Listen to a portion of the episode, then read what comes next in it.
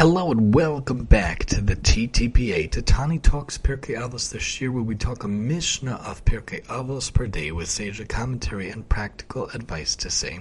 We are looking at Perek Bet, Mishnah Bet, Chapter 2, Paragraph 2 here on the TTPA in Season 6 with the Mishnah Elucidated series with the translation and commentary from the book family edition of Maseches Avos. We are here talking about the idea of Torah coming with work. Rabbi Gamliel Benosh Rabbi Yehuda Hanasi Omer Yafet Talmud Torah im Derech Eretz Sheyigia Shnehem Ashkachas Avon V'chol Torah She'in Ima Melacha Sofa Betela V'goreres Avon V'chol Ha'amelim Im Hatzibor Yehu Amelim Imahem L'Shem Shemayim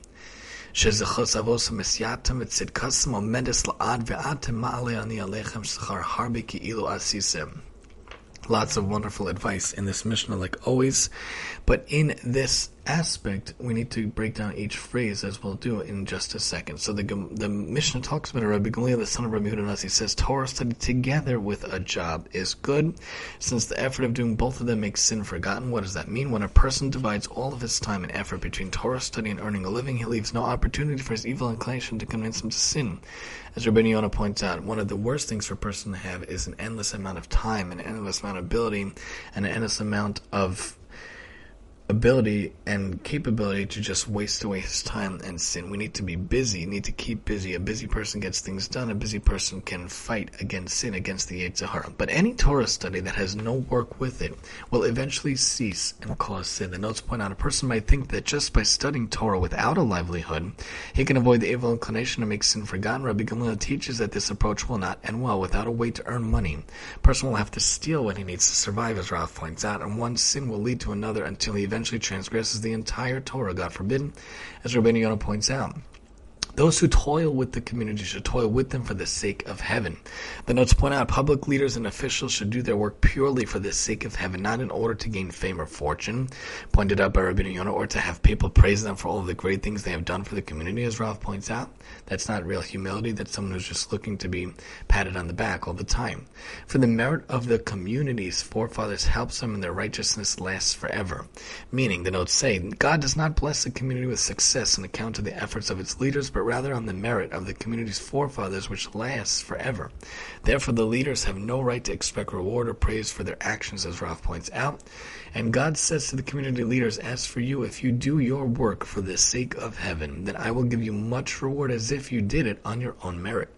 The notes point out from the Rambam commentary, even though the community's success is due to their forefathers, if the leaders act properly, then God will reward those leaders greatly, as if they actually accomplish it through their own efforts, as Rav points out. So, really, the best type of a day, the best type of a life in a situation is combining work with Torah.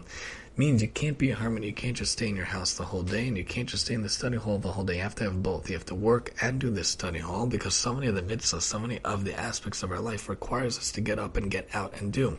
How could you say that you were able to be involved in honest business dealings, which is one of the big questions after 120, if you never were involved in business, if you never did interactions, if you just stayed like a hermit all day in the study hall or all day in the house, you have to have the ability to actually do the mitzvahs and be confronted with the challenges and overcome the challenges. Obviously, don't put yourself in harm's way. Don't put yourself in a Zion or in a Yisur, and God forbid, don't put yourself in a test and don't make yourself in harm's way. But in a normal course of life, you should be working and learning Torah in order to fight the Yetzer Hara. If you only have one without the other, it's not good, and God forbid you'll come to sin. Make sure you toil when you're involved in dealing with others for the sake of heaven. Don't do things just to get a pat on the back. Don't just do things for your selfish reasons, for your self aggrandizement or your self promotion, or trying to make yourself better. Make sure you're involved in the actions for the sake of the community, for the sake of the world, trying to be Makadashim Shemaim with whatever you can do. If you have a talent, you have an ability, you should use it to make the world a better place. Don't use it just to talk, talk, talk. If you have the ability, you want a podcast, you want to share, you want to write, don't just write and don't just podcast and talk about garbage, talk about nothing. Talk about things that can help people, talk about things that can motivate people and inspire people and uplift people. You have the beautiful ability and the beautiful capability and the talent to write. Use it to, to write about something that could help people. Don't use it to write about narishkeit and garbage, about a toy review from Japan. Use it to actually help people. If you're involved in helping the community for the sake of heaven, the forefathers can come to help you and the righteousness can come. If you do for the sake of heaven, Hashem will make sure to get you a lot of reward in this life and in the world to come. So make sure to be involved in the work and make sure to be involved in the Torah together.